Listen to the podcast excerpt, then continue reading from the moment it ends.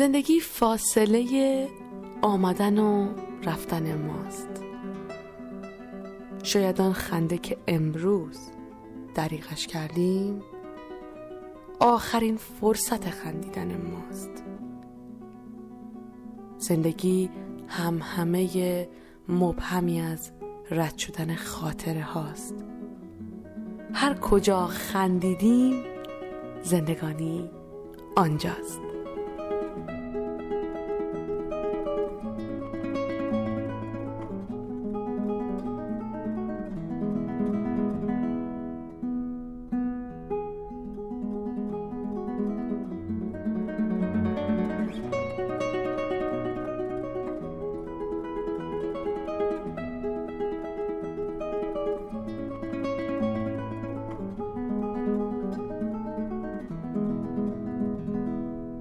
خیلی خوش آمدید به این پانزده دقیقه که در پیش رومون هست. وقت شما بخیر. شادابم و باز اومدم با یک سری برنامه های جدید. قرار بود که یک استراحت کوچیکی باشه بین برنامه ها و دوباره در کنار شما بودن. بشه جزوی از برنامه هفتگی.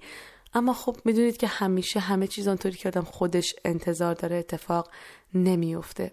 به خصوص اگه یکم هم تنبلی کنه درس دانشگاه هم سنگین باشن و خلاصه دست به بهانش هم خوب باشه که بتونه یک جوری خودش رو توجیه بکنه. اما راستش بعد از نامه های شاداب دخت برای خودم هم خیلی سخت بود دور شدن از این رسانه که واقعا با تمام عشقم دوستش دارم. اما خب مهم اینه که باز همین دوستی از راه دور پایدار رو با شما ادامه میدیم با این سری برنامه های جدید. Nous, nous avons la Seine et puis notre poids de Seine. Mais Dieu que les roses sont belles à Göttingen, à Göttingen. Nous, nous avons nos matins blêmes et l'âme grise de Verlaine. C'est la mélancolie même à Göttingen. راستش می‌خوام براتون امروز بگم که اصلا چی شد که من به فکر افتادم تا از خاطرات روزمره شاداب دخت برسم به شعر و شاعری و ادبیات. خوب یادم هست حدود چهار سال پیش وقتی که از ایران خارج شدم من بودم و یک چمدون 18 کیلویی از ضروری ترین وسایلی که فکر می‌کردم در خارج از ایران بهش احتیاج دارم. بعد از اینکه رفتم به ترکیه احساس نیاز کردم برای داشتن کتاب های شعرم برای روزای دلتنگی یا یه وقتایی که حوصلم سر می‌رفت. برای همین به مادرم، خانوادم و مسافرهای دیگه که به ترکیه می آمدن سپردم که هر دفعه برای من چند جلد از این کتاب ها رو با خودشون بیارن. یک سری از این کتاب ها رو خودم با حقوقم و پول تو جیبیم گرفته بودم و یک سری دیگر رو هم از دوستانم به یادگار داشتم. وزن این کتاب ها انقدر زیاد شد بعد از یه مدتی که من مجبور شدم موقعی اومدن به آمریکا بیشتر وسایلم رو بگذارم و تمام چمدون هم رو پر کنم از این کتاب های زبان فارسی. با یک سری از بهترین وسایلی که داشتم اون موقع مثل اسکیتم و آبرنگم بعد از رسیدن به آمریکا اما تا چند ماه اصلا نه وقت داشتم نه حوصله که بخوام برم کتابی رو باز کنم و بخونم. و همش اینا داخل چمدون مونده بود. یک روزی که دم در نشسته بودم روی پله ها و داشتم توی این شهر همیشه بارونی قطره های بارون رو تماشا می کردم همسایه روبروی آپارتمانم در خونش رو باز کرد و کشون کشون یک کتابخونه چوبی رو با کمک همسرش آوردن بیرون.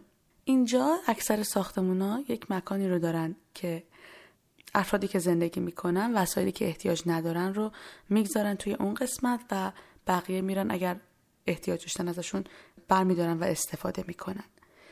منم تا فهمیدم که این همسایه هم برای این کار داره این کتابخونه رو جابجا می‌کنه بهش گفتم که بیارنش مستقیم وارد خونه من چون به کتابخونه احتیاج داشتم.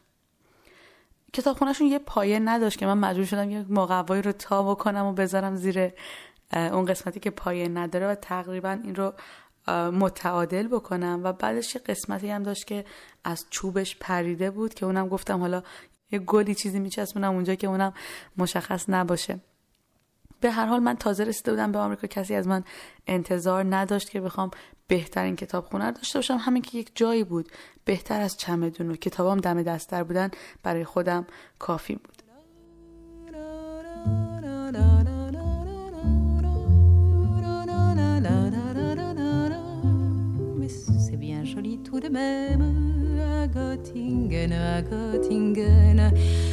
Et lorsque sonnerait l'alarme, s'il fallait reprendre les armes, mon cœur verserait une larme pour Göttingen, pour Göttingen. شروع کردم به چیدن این کتاب ها. دونه دونه از توی چمدون در می آوردم یه نیم نگاهی به هر کدومشون می کردم یک دور ورق می زدم یاد خاطراتم می افتادم خیلیاشون رو از دوستانم هدیه گرفته بودم و می‌رفتم توی فکر رو دوباره برمیگشتم کتاب رو یک دستی میکشیدم بهش میگذاشتم داخل کتابخونه. تا اینکه رسیدم به دفتر شعری که سالها توش من شعر جمع کرده بودم از دوران نوجوانی. مثل بقیه کتاب دفتر رو یه دوری ورقاش رو تکوندم و یک ورقی از بینش افتاد. می‌دونستم که احتمالا چیزی توی اون ورق هست. آخه من همیشه یک سری از شعرها رو که پیدا می‌کردم و خیلی لذت میبردم از خوندنش و وقت نداشتم که کامل بنویسم داخل دفترم. یک تیکه ازش رو مینوشتم و یا کل شعر رو میذاشتم لای دفترم که بعدا پاک نویسش بکنم. ورق رو برداشتم و اون روش رو نگاه کردم و دیدم بله یک قسمتی هست از نصر محشید امیرشاهی. خوب یادم مونده بود که در ترکیه زمانی که این متن زیبا رو از زبان خودش در یک فایل ویدیویی شنیدم قسمتش رو یادداشت کردم و گذاشتم لای دفترم برای اینکه بعدا ادامهش رو در اینترنت پیدا بکنم که البته برام میسر نشد. اما خوبی این جستجو این بود که من بیشتر با زندگی نویسنده این اثر آشنا شدم. محشید امیرشاهی متولد فروردین ماه سال 1316 در شهر کرمانشاه دومین دختر بوده از خانواده ای که سه دختر داشتن پدرشون امیر امیرشاهی از قضات دادگستری بودن و مادرشون از فعالان سیاسی و زنان برجسته اون زمان به شمار می آمدن. خود محشید هم تحصیلات ابتدایی و بخشی از دبیرستانش رو در ایران میگذرونه و بعد برای گرفتن دیپلمش و همینطور تحصیلات در رشته فیزیک به انگلستان مهاجرت می‌کنه و اتفاقا از شاگردان ممتاز هم بوده. مایل هستم این نصری که من بخشیش رو در ورقی بین دفترم پیدا کردم به نام حرف می‌زنم رو با شما در اینجا به اشتراک بگذارم.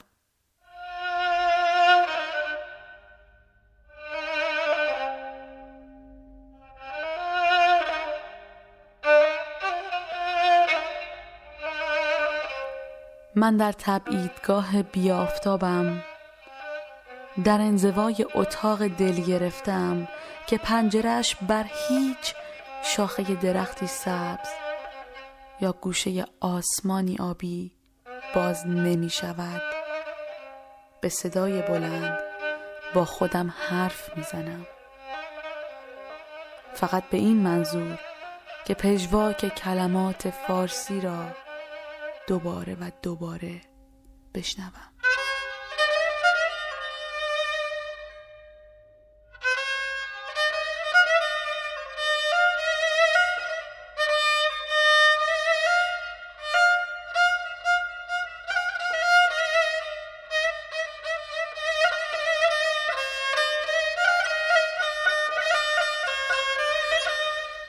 دلم برای حرف زدن به زبان مادریم تنگ زبانی که به پیچ و خمهایش آشنایم.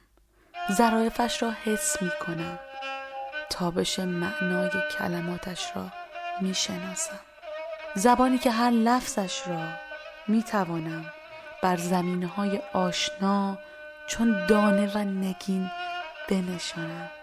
با هر کلمش چون موم بازی کنم و شکل و شمایل تازه ای به آن بدهم. زبانی که می‌توانم به کمکش با دکاندار چانه بزنم با خواهرم دعوا کنم به دخترم درس بدهم و قصه هایم را بنویسم. من باستاب کلمات فارسی را که با هموطن در بدری چون خودم رد و بدل کرده ام ساعتها و روزها بعد از دیوارهای کوچه های پاریس میشنوم.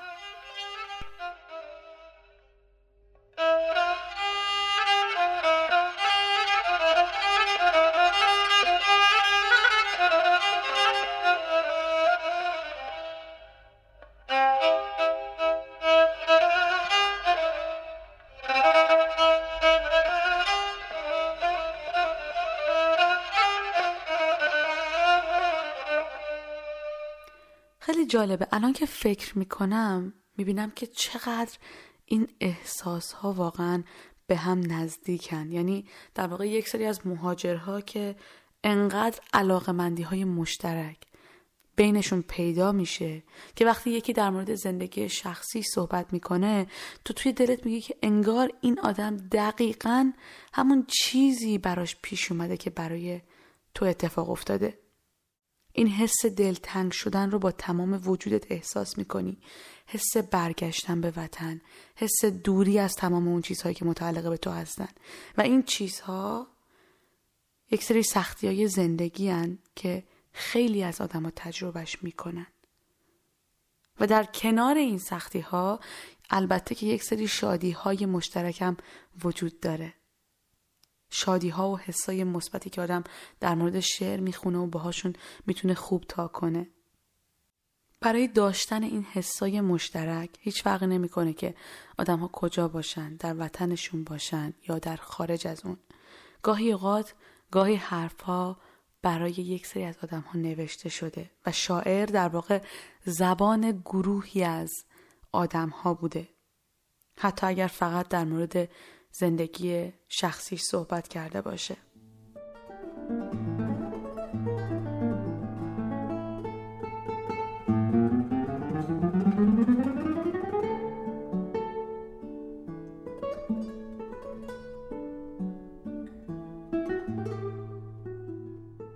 دوست دارم که بیشتر براتون از محشید امیرشاهی بگم. خانم امیرشاهی بعد از اینکه به ایران برمیگردن زمان قبل از انقلاب به تدریس ریاضی و فیزیک مشغول میشن و اوقات فراغتشون رو با ترجمه آثار ادبی ویراستاری و انتشار کتاب های کودکان میگذرونن که این ترجمه های کتاب های کودک جایزه های بسیاری می‌بره. دو سال پشت سر هم به عنوان بهترین ترجمه های سال انتخاب میشه و بعد همینطور آثار دیگه خانم امیرشاهی مورد تقدیر قرار می‌گیره. زندگی محشید امیرشاهی با این فراز و نشیبی که داشته سفرهای مختلفش برگشتن به ایران و شروع به رشته که اصلا مشابهتی با رشته تحصیلیش نداشته من رو خیلی امیدوار می‌کنه به اینکه ممکنه یک روزی شاید اتفاقی مشابه این برام بیفته. هرچند که امروز ایشون در فرانسه زندگی می‌کنن انتشار کتاباشون در ایران ممنوعه و نمی‌تونن که به ایران برگردن. و به قول خودشون در تبعیدی هستن که اون تبعید شوخی تلخ ناتمامیه که همیشه دوست دارن تمامش بکنن. اما به طور کلی احساسم رو به زبان فارسی و کاربردش در زندگی بسیار شبیه به حس محشید امیرشاهی در نوشته هاش دیدم. پیدا کردن این شباهت ها باعث شد که من به فکر بیفتم که در این مجموعه برنامه های جدید این حسای مشترک و تجربه های شبیه به هم رو با شما پیدا بکنم. باز هم در کنار شما بودن رو به خودم به خصوص تبریک میگم و بسیار از این بابت خوشحال هستم. امیدوارم که در برنامه های بعدی این حس های مشترک بیشتر و بیشتر زنده بشه. به امید دیدار تا هفته آینده. وقت شما بخیر. خدا حافظ